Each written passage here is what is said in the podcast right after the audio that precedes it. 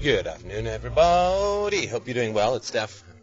It is time for us to investigate the scintillatingly titled, but occasionally less than gripping problem of the free rider. Now, I've done podcasts on this in regards to the police and also with regards to uh, national defense.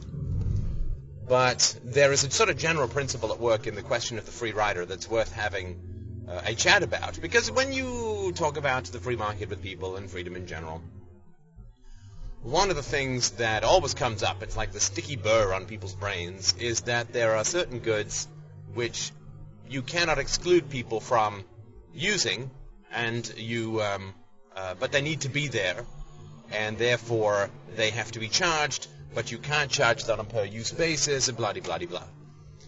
So uh, there's the things that are thrown in, like there's in lighthouses and roads and sidewalks and all this kind of stuff, which is that you can't, this is the argument, I'm not saying I agree with it, but this is the way that the argument goes. People say, well, you can't exclude people from these goods. You know, think of a sidewalk, you can't exclude people from walking along a sidewalk. And therefore, the sidewalk has to be there. You can't exclude, so you have to have a government which taxes people. And that is considered to be the way in which this problem of the free rider is solved. And we've talked about this in terms of the problem of the commons before. I won't sort of go into that again. But I wanted to point out a couple of things that are just so brain dead with this position. I mean, even more so than the usual statist arguments. And this occurs among libertarians and minarchists and so on. National defense, oh my God, you can't have national defense without a state because of the problem of the free rider. The people won't pay.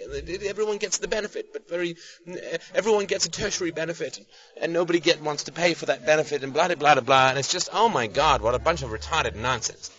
I don't mean to sound harsh, but the the essential, well, we'll get to that in a bit. Let's sort of outline the uh, the opposition to the position that I'll put forward first, and then we can see if there's not a way to solve it without flatlining our frontal lobes. So there are some goods that you can exclude others. So, for instance, uh, I'm wearing a nice uh, set of Joe Boxers uh, at the moment, and because I'm wearing them, you're not.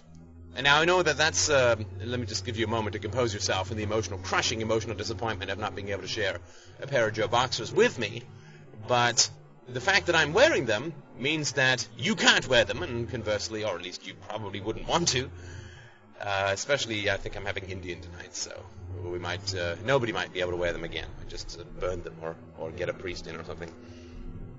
But you uh, can't wear them if I'm wearing them, and I can't wear them if you're wearing them. So those goods you can exclude, right? So if there are goods that you can exclude other people, or one person, only one person can use it, and if that person is using it, other people can't. And, of course, food is, is a, you know, a pretty significant thing here. So uh, a piece of bread, if I eat it, uh, again, unless you're very quick and not too squeamish, you can't eat it um, yourself, right? So I consume it, and you can't consume it. Uh, it's a zero-sum game. And therefore, since I can exclude you from using it and one, it's a sort of one-use thing, that definitely falls into the realm, if you're not a complete communist wacko, that falls into the realm of a private good. I can exclude you from it uh, if you steal my underwear. Actually, I, I think I'd be kind of flattered. But if I wasn't, uh, if I was a porn star again, then I would call the cops and say, dude, took my pantyhose. And they would go and get it back from you, and you would end up on some video show. So this uh, question of the can you exclude others from it is, is a zero-sum game good is sort of one aspect of, of looking at it. And the more goods and services and uh, capital and whatever, res- resources, the more resources that you place into this realm of the free rider problem, the more left-wing you are, the more socialistic, uh, the more socialistically leaning you are.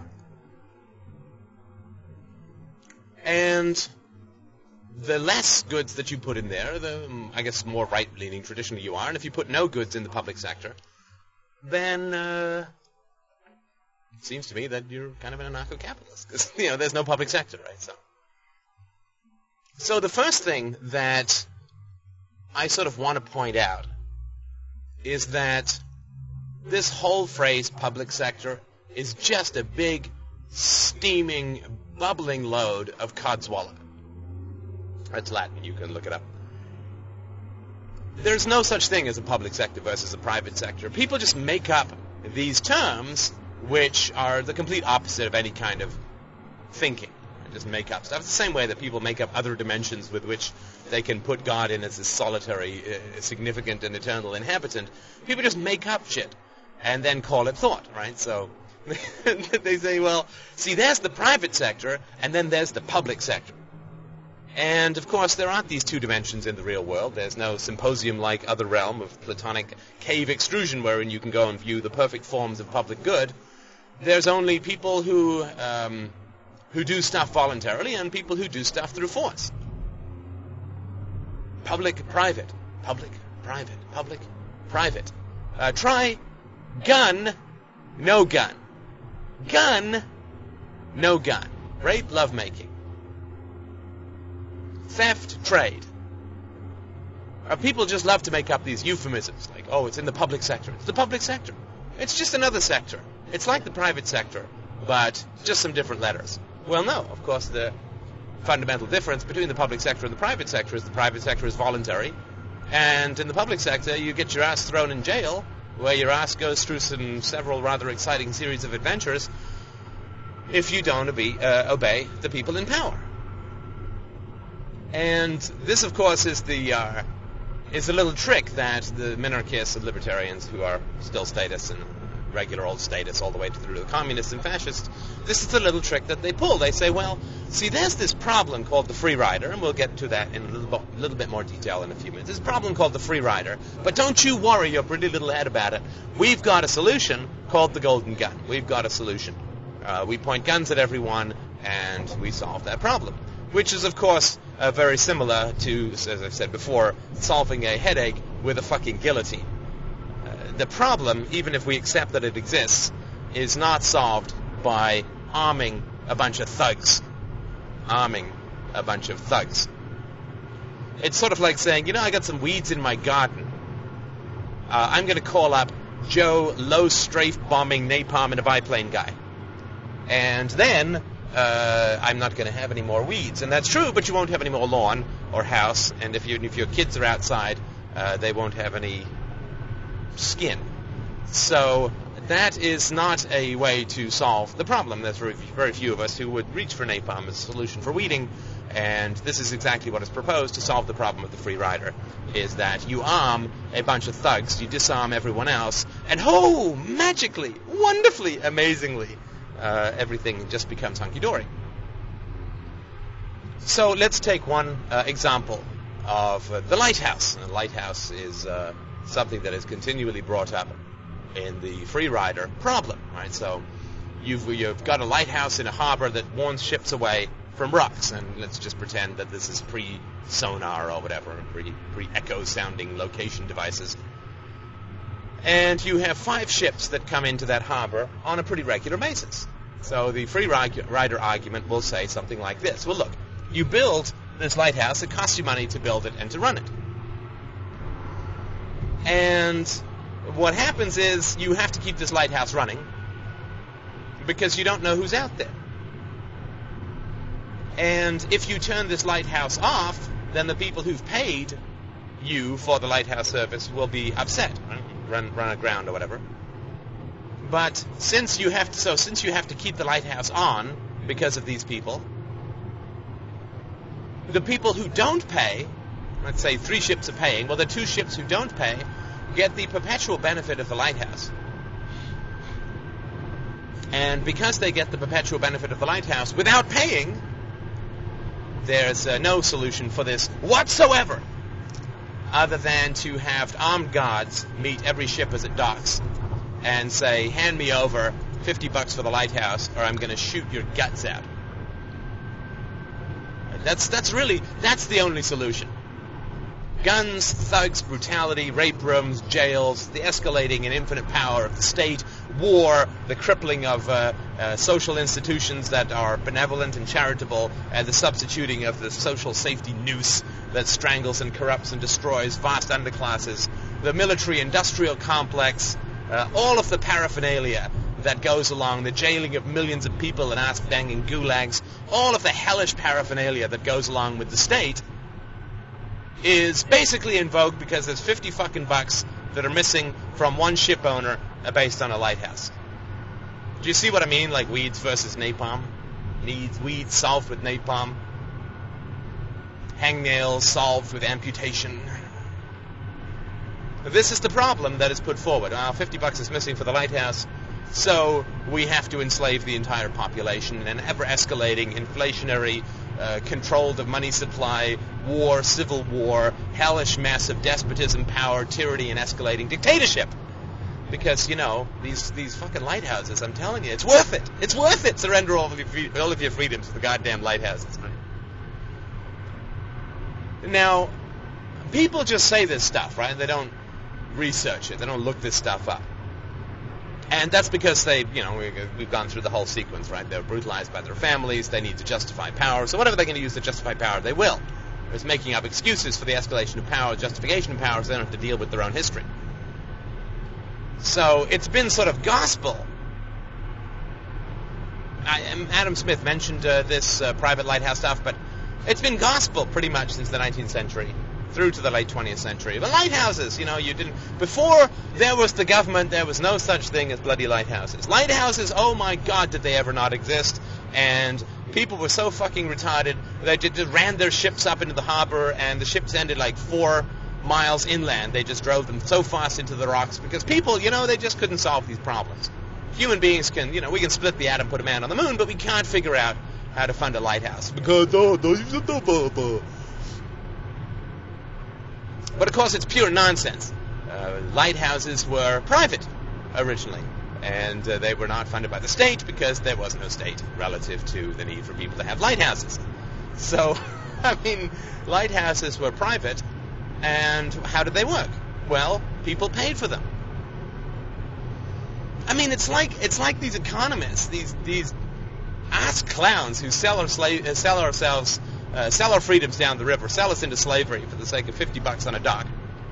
It's like they've never been to a goddamn restaurant. Maybe it's because I was a waiter for a couple of years when I was a teenager that I kind of understand this sort of principle, that if you've ever been a waiter, you understand the same principle. If you were ever to go to one of these jerks and say, well, you know, uh, the way that we're going to have restaurants work is uh, people are just going to pay, uh, you know, half or more than half of the waiter's and the busboy's salary. And it's like, oh, how's that going to... Is it going to be added to the meal? Is it going to be tagged? No, they're just going to pay it voluntarily. Oh, the economist is going to go, ha, ha, ha, ha, ha, ha. There's just no way that uh, people would ever do that voluntarily. How would it be in their interest? Blah, blah, blah, blah. Especially if they've just gone to that restaurant once and they're never going to come back and they're out of town and blah, blah, blah. They can go to a different restaurant, never have to deal with the same waiter. It's never going to work. People, uh, all that kind of stuff, right? Just nonsense.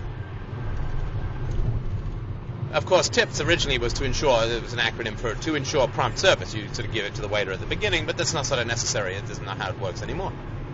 But tips is fundamental. I mean, it's sort of out in Punta Cana, we tip the maid like ten bucks a week and tip these people and tip those people. Uh, people tip. They just do. Uh, I almost had, like in the years that I was waitering, maybe one or two people didn't leave a tip, and sometimes people would leave a crappy tip, but that was mostly because they had miscalculated their meal and had come with a twenty and a, you know, nineteen bucks worth of food. They'd missed the tax, so they just didn't have enough money to tip me. That's sort of what I believe. But uh, most people left a decent, generous tip, ten, fifteen, twenty percent, and uh, so people pay voluntarily for things that they don't have to pay for. And look at these podcasts, and we'll talk about the economics of Free Domain Radio uh, another time. I don't think the traffic is slow enough. We'll get into it now, but Uh, people pay because uh, they gotta face the harbor master. A harbor master is going to be down there. If you don't pay for the lighthouse, if you miss your yearly payment of uh, fifty or five hundred bucks or whatever for the lighthouse, harbor master is going to come down and say, you know, it'd be real nice if you chipped in for this lighthouse. But human beings are fundamentally have a, have a great deal of difficulty doing something which they openly express as unfair. Everybody got into a fight was provoked by the other person. All wars are started as a response to fears of aggression, or quote, fears of aggression. Human beings always have to redefine what they do as just and fair, because people have a very difficult time looking at someone in, looking someone in the eye and say, yes, I'm going to screw you. I mean, not in the fun way. Yes, I'm going to uh, cheat you, and I'm openly and acknowledgingly going to not give you the money that is just for me to give you. And people have a very tough time doing that. If you've ever not had the money to tip at a restaurant, don't you feel like leaving it out saying, listen, your service was great. I just, I just calculated things really badly. I'm so sorry. This is uh, more prior to Visa and, and, and Interac cards, or at least prior to me having them. So uh, people would tip. They just would throw the money in and so on, right? And and there's ways that you can enforce this if this doesn't work or whatever. You get some, I don't know, I was thinking of the Russian steamers or whatever. They're never going to come back. They don't want to pay. Well, what you can do is you put up a public list. I mean, public lists are very powerful. You put up a public list if you want, saying, you know, there are these ten ships that regularly use this harbor. These guys have paid their fees, and these guys haven't. And what happens is you can also say, look, I'm going to put spotters out there randomly. I'm going to put spotters out there randomly. And one day, one day, or one night, I guess, your ship is going to be the only ship that's out there. I'm going to use sonar or whatever. Your ship's going to be the only ship that's out there. And I'm going to turn the damn lighthouse off. One day. You never know when that's going to happen. One day, I'm going to turn the lighthouse off because you haven't paid. And, of course, what's going to happen is the sailors are going to see this list and say, what, are you crazy? I'm not coming on your ship if you don't pay for the lighthouse, because if they turn the lighthouse off, we're going to run aground. I could get killed. Forget it. I'm going to go work on some other ship. And then you either have to raise wages, and the wages that you raise will be more than what you'll pay for the lighthouse. There's lots of ways to do it, right? There's lots of ways to do it that you can get these things done. And, of course, lighthouses were private to begin with, especially along the eastern coast of the United States. And then they were taken over by the government. And this and that. The government just takes things over, and then people, oh, my God, I can't imagine how it would work any other way. But people need lighthouses, and you can figure out ways to get it done. Uh, people like to do fair and decent things. They like to. The economics of a good conscience is, or the economics of fairness is, is an entirely, I do believe, understudied phenomenon in the field of economics. What is the motive that people have to spend money outside of mere financial advantage? Of course, people send me donations. I don't have to pay for a thing. I mean, I don't even know who's downloading. I guess I could figure out the I P address, but so what? So what? How would that help me? So there is an economics of good conscience, an economics of fair play, which people really do deploy or use in their lives. And it's sort of like uh, like playing chess, right? There's an economics even of fair play of playing chess. If you've got a chess person that you like to play with, and whenever he sort of looks, like reaches down to tie up his shoes, what you do is move the pieces around to put yours in more advantage, right? Stick the, I don't know, the queen up your nose or something. Then if he figures that out, then you're, he's not going to want to play with you anymore, right? So you can lose a chess partner. So why do you obey the rules in chess? Because you want to do the fair and decent thing and also not be known as a cheater, and also because you want to continue to have a chess partner. There's lots of things, lots of decisions that people make just to be good people. Churches run entirely on charity. Charities, naturally, run entirely on charity. So people do lots of stuff, spend lots of money for the sake of uh, feeling like a good person and being... And, of course, if you listen to people uh, closely, they're always talking about how good they are. They're always talking about how what they do is superior. They're always talking about how good uh, they are. And, you know, you hear all of these parents who are total bores who talk about, oh, we only allow our kids twenty minutes of T V a day. We don't let them play violent video games. That's always the bombs, right? And our children seem to be slowly expiring from boredom. But people do lots of stuff just to make themselves feel like uh, like good people. So where there are these sort of public good things, uh, well, people are going to do the rational the rational thing. They're going to do the logical thing. And the logical thing is, if you're going to keep coming into a harbor, you're going to pay your dues. You're going to pay your dues. I have no doubt about that. I have no doubt about that whatsoever. I lived on that very, quote, benevolence for years. For years and years. And, ooh, can you prove it? Well, yeah, of course you can prove it. I wish somebody would do the economics of a good conscience, the economics of tipping and all this, just to prove statistically. Right? And people say, well, you can't rely on that. You can't be sure of that. Yeah, I got it. But can you be sure of the government? Hell yeah, you can be sure of the government in a bad way. Right? Trying to substitute the perfect for the good always results in hell. The perfect is shit that you put on a good layer cake that's in place of icing. So, yeah, you can, and we, I've done the national defense thing before. There's lots of ways to do it, and uh, there's enough uh, motivated and positive people who will do the right thing, certainly to give me a chance to, uh, I mean, despite a fairly catastrophic decline in income, to give Free Domain Radio a good go on a full-time basis. But the free rider problem... Uh, is uh, uh, is something that, to sort of get to this, the second part of this, which I think is, is even more important than the first part. Uh, anything that you come up with that the free rider problem can be solved. And say, well, the government hasn't figured out a way to solve it. Yeah, but of course the government is retarded. Well, the government's never going to do anything. That's like saying my, my houseplant hasn't figured out uh, the, um, the unified field theory yet. It's like, well, yeah, okay, it's a... It's a houseplant, right? What's it going to do? It doesn't mean that it's impossible. It just means that your houseplant isn't going to get it done. But um, the uh, the issue with the uh, the free rider uh, also shows up uh, in uh, in other areas that uh, have consistently been solved throughout history by sort of free market uh, institutions of revolution. So, for instance, people say, "Well, a sidewalk is a public good because you can't exclude people from coming in and this and that and the other." Well, it's like these people have never been to a mall, you know? It's like, don't you ever go to the mall? Like, dude, ever go to the mall and just, like, hang? What's that uh, great tagline from? Not such a great film called Mall Rats.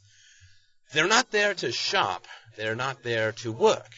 They're just there. And that is, of course, the mall phenomenon. Malls are built privately. And you have mall force, security cops for the mall, uh, who throw out the uh, kids who are doing the bad things or whatever, right? But a mall is privately built, and why? It's more particular up here in Canada because, you know, the weather sucks.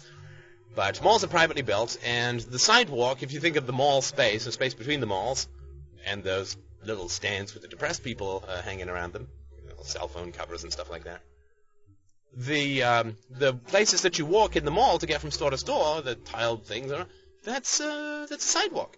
It's exactly the same as a private sidewalk. It's what you walk to get from your car to the store, right? So you've got your private parking lots, and you've got your private sidewalks, whether they're enclosed or not. Up here in Canada, they're always enclosed.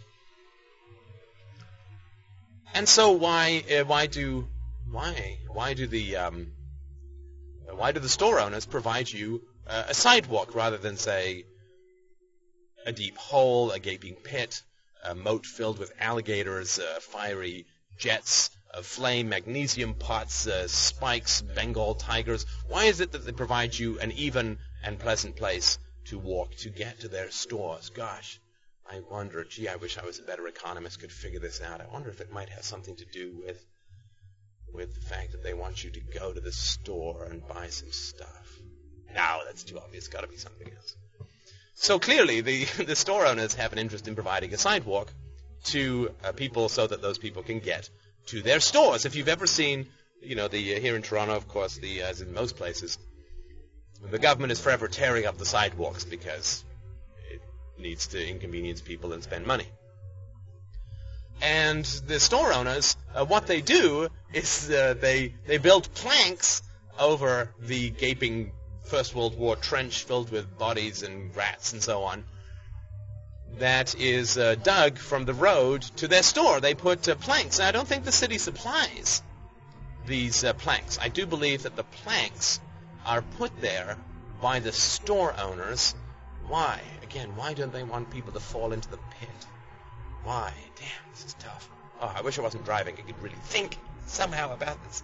Of course, they put the planks there because they want people to have access to their freaking stores, right? So, again, not brain surgery. This is not, uh, you know, fifty pages of tightly, uh, uh, tightly tiny fonted text of mathematical algorithms. This is, huh, I wonder who could have an interest in bringing people to their doorway. Perhaps it could be those who have stores who want people to come and buy things. That's one thing. Now, another thing, of course, is sidewalks and stuff like this, right? So let's say that you uh, you buy a house, and uh, when you buy the house, uh, there's just no way to get there. Unless you have a helicopter, it's going to be a bit of a hitch, you know, it's a bit of a hitch for you to get to uh, the house, right? So uh, it would seem to me likely, uh, given that it's nice to be able to get to the house, and also you need a road to be able to move your stuff to your house from your previous house, that uh, people who build houses and want to sell them would have some interest in uh, building um, roads to those houses. Uh, now, my particular area, there's no sidewalk. Why? Because it's a cul-de-sac. It's a, there's no way. It's not a through street, right? So nobody really walks there. And if you walk there, the traffic is so light, like one car every two days, that you can just walk along the uh, the road. So, yes, no sidewalk because privately, no point. No point having a sidewalk. It would be sort of a waste of time and cut into people's property for no good reason, and it would be more to maintain, expensive, blah, blah, blah. So, so where sidewalks are needed and sidewalks are valuable, sidewalks will be uh, provided. And if sidewalks add to the property value of your neighborhood, then uh, I believe that the people who build the houses will build the sidewalks. And uh, if uh, people prefer not to have sidewalks uh, because nobody walks around or they don't want the expense or whatever, then uh, people won't. Uh, Walter Block, uh, the great esteemed uh, gentleman, has, of course, a great example with parks, or so public parks, right? Uh, public parks, the reason that you'd never have a public park, uh, the public parks have to be public goods and provided for by the state, is because you have this problem that every person uh, benefits from, uh, who has a house around the public park, every person, let's just say, benefits from having a now, a now a nice view of the public parks. It's like those that famous phrase in real estate, a ravine lot, which uh, out here in the flatlands and scrublands of Mississauga means a slight depression that depresses you when you look at it. But um, people look out and they property value, their property value goes up because there's now a park there that wasn't before, but no one's going to pay for that, right? That's sort of the idea, right? So parks aren't going to be paid for and so on. You can pay for that, people come into the park, but so on and so on and so on. Of course, there's no reason why that's the case at all. People just make up these things, right? Like they've never, ever talked to a real... Just go talk to a real estate agent, right? And say, well, if you had a magic wand that was able to add twenty percent to the value of every home within a particular block, what would you do? He said, oh, I don't know, I don't know. Which way of this pen do I put up my nose? And they would say, well, I would buy up the houses and then I would build the land. I'd buy up the houses, as many houses as I could around the park, and then I would uh, build the park, and then I would sell the houses uh, and make a profit. And that profit would be more than enough to pay for the park if we assume also that the park will uh, incur, will uh, generate some profit through giving people entrance fees to come in, right? But, um, of course, people don't think of that. They say, well, what if the people that don't want to sell in that neighborhood don't want to sell their house? No problem. Then go build the park somewhere where people do want to sell, at least to some degree, right? Where they, and, of course, it's subjective as well, as, as Mister Uh, Doctor Block points out. It's subjective, right? So some people like uh, looking at a park. Other people don't want to look at a park because there's all the young kids having sex in the bushes, uh, shooting up and uh, smoking the doobies and making noise, drinking. Uh, all the stuff that uh, parks, well, public parks are designed for, not so much the private parks. They'd then go in, into somebody's scurvy little basement, uh, as I did. So... Uh, parks, yeah, of course they can be provided and kept. And beaches, yes, of course they can be provided and kept and blah, blah, blah, blah, blah. I mean, this is just all such nonsense, right? I mean, there's just no reason to believe any of this, right? Uh, the, the, you need a public sector for any of these sorts of things. And here's what, the sort of two, two final arguments that I'll make in this sort of area of the free rider problem, that creating the government does not solve the pre, free rider problem. It just turns everyone into the government, in, who's in the government into a free rider. Doesn't doesn't solve the problem, right? Because it's the same thing with the problem of the commons. If you say there's such a thing as the problem of the commons, when you create a government, you create the greatest commons of all, where people can extract value without having to pay costs. if you say that there's a problem with a free rider, that people will accrue benefits to themselves without directly paying for them, or paying, they will accrue benefits disproportionately to what they pay. So everyone pays ten bucks, but one guy gets to pocket ten thousand, right? That's the that's the free rider problem. Even if the guy pays ten bucks, you know, pocket ten thousand, it's the free rider problem. So either the free rider problem is not a big deal, in which case you don't need a government, or the free rider problem is a big deal, in which case creating a massive and well-armed free rider planet which crushes everybody else and has the free rider ad infinitum scarcely seems to be the problem. Huh, I might have a bit of a sore throat. I know, I'll snort botulism and rub buboes on myself and have sex with a leper. Well, if you're really worried about infection, then don't do those things, right? So if people feel that this free rider issue is a problem, free rider defined as people who receive disproportionate goods from shared resources which everyone pays for collectively but some people benefit from individually, well, is there any better definition of the hellish problem that is government than the fact that it's a free rider nightmare on steroids with massive weaponry and exclusivity and the ability to print money and the ability to tax and borrow at will? Is that not the worst goddamn free rider problem on the planet? So it's very much the same thing that we had in terms of voting, right? And in terms of privatizing in general. Either the problems that the government is supposed to, quote, solve are not that important, in which case they'll be solved by the free market, or they are deadly and important, in which case the government is a much greater manifestation of those problems than anything than the free market that it's supposed to solve. Right? I mean, it's the basic paradox. They say, well, we, we need a government to protect our property. Or we need a government to enforce our property rights, to protect our property.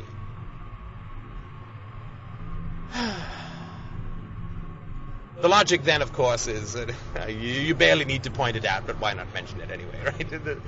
So in order to protect my property, I need to create an uncontrollable monopoly of brute thugs disproportionately armed relative to my puny little Saturday night special. I need to create a monopoly of thugs who can take my property at will. And that's my solution to any risk to my property rights. So in order to protect my property, I have to give a group of monopolistic thugs the right to take my property at will. Huh. Great fucking solution. And it's just retarded, right? It doesn't take more than a moment's thought to just see how retarded this all is, which is, of course, why the great mystery that libertarian has never been able to solve, at least I'd like to think that, you know, here we've made some stabs at the solution in terms of family corruption and personal history and childhood and so on, is that how could any, how could people believe something so retarded? How could people believe something so completely contradictory and nonsensical? Well, it's because, of course, their belief systems have been corrupted and destroyed by religions and parents and state education. Fundamentally, parents. So if people are really worried about the free rider issue, creating a monopoly of unjust resource transfers called the government based on violence is completely the, the absolutely last solution that you would ever come up with, conceivably in this or any other universe, to deal with the free rider problem. Hey, free rider is a fairly significant enough problem that what we need to do is create a monopoly of free riders who are protected by all the guns on the planet. See, free riders are so evil that we need to create them en masse. Rape is so evil that we need to train children that rape is excellent, and we need to not protect any women or men who are raped.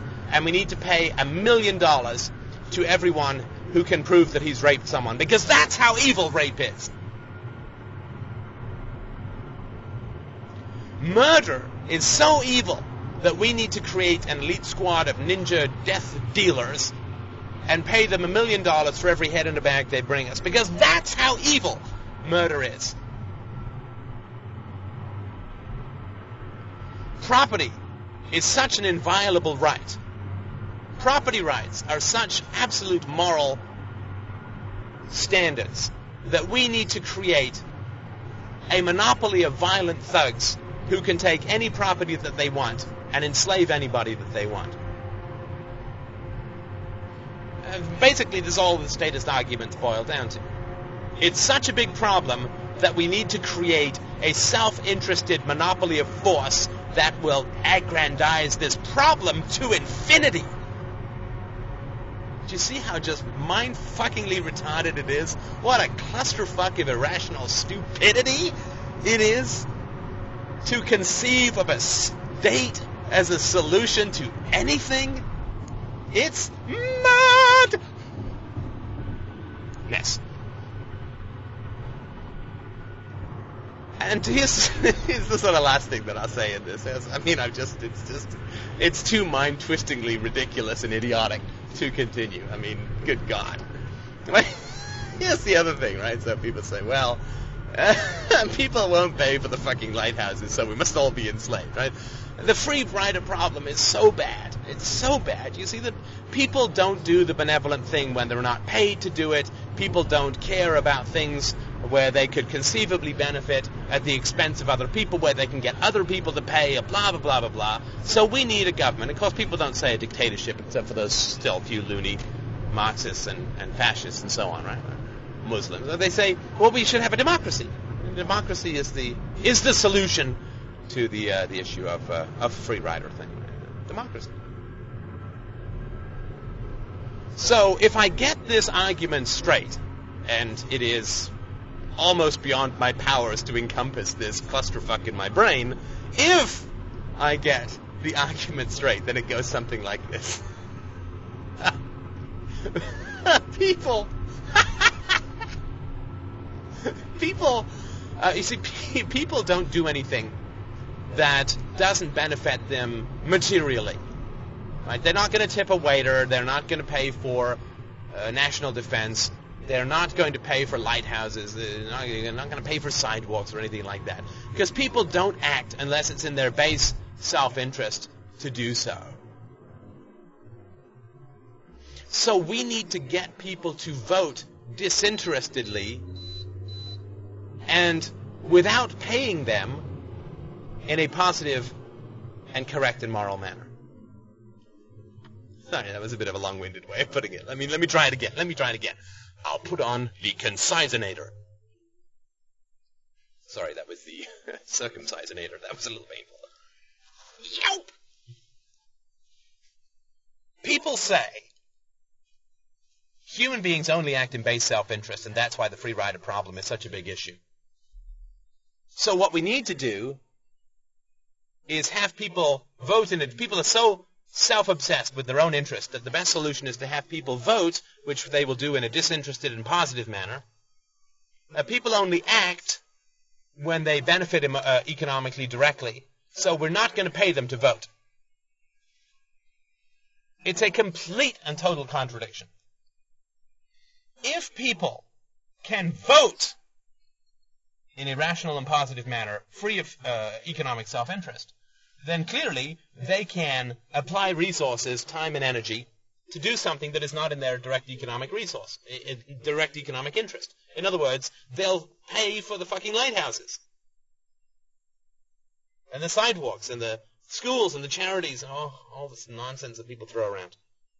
If people can vote, then you're accepting that they will do things against their economic self-interest for the sake of doing the right thing. And they will do it in good conscience, and they will do it with integrity, and they will do it for the right reasons.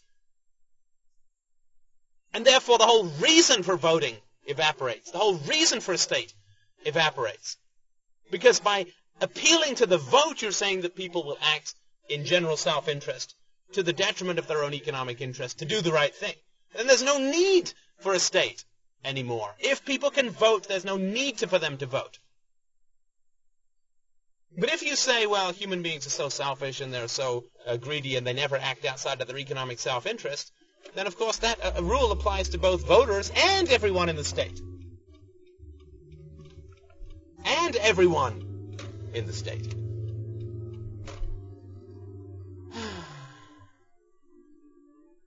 There's no magical flaming wall of other dimensionality that people pierce through and become separate, non-self-interested individuals who are perfectly altruistic and only act for the benefit of others and have no self-interest whatsoever. On the other side, in this magic realm called the public sector, where two plus two is five, and God exists, and elves and dance on leprechauns' heads. The free rider problem either is a big problem, in which case it's going to affect the state much more, much more than any other single social entity because of the monopoly of the use of force. If people really get off on grabbing economic benefits at the personally uh, aggrandized economic personal benefits at the expense of the majority, then what the hell do you think is going to happen to the politicians and the unions and the state workers and the tax collectors? I mean, there's just going to be a complete shock attack. It's going to be a feeding frenzy on the innards and the jugulars of the taxpayers, which is exactly, of course, what you see. And the state creates and exacerbates the free mar- free rider problem. In the free market, there's no big issue. There's no big big problem with the uh, the free rider issue when it comes to uh, the sidewalks in a mall. Either it's a big problem, in which case the last thing you can have is a state, or it's a little problem, in which case, oh, God, why would you ever want to invent something so hellish? Thank you so much for listening. I really, really appreciate it, as always. I promise you that the um, the uh, the quality of the audio will improve a little bit. I just wanted to get this down while it was on the top of my head. Thank you so much for listening. I'll talk to you soon.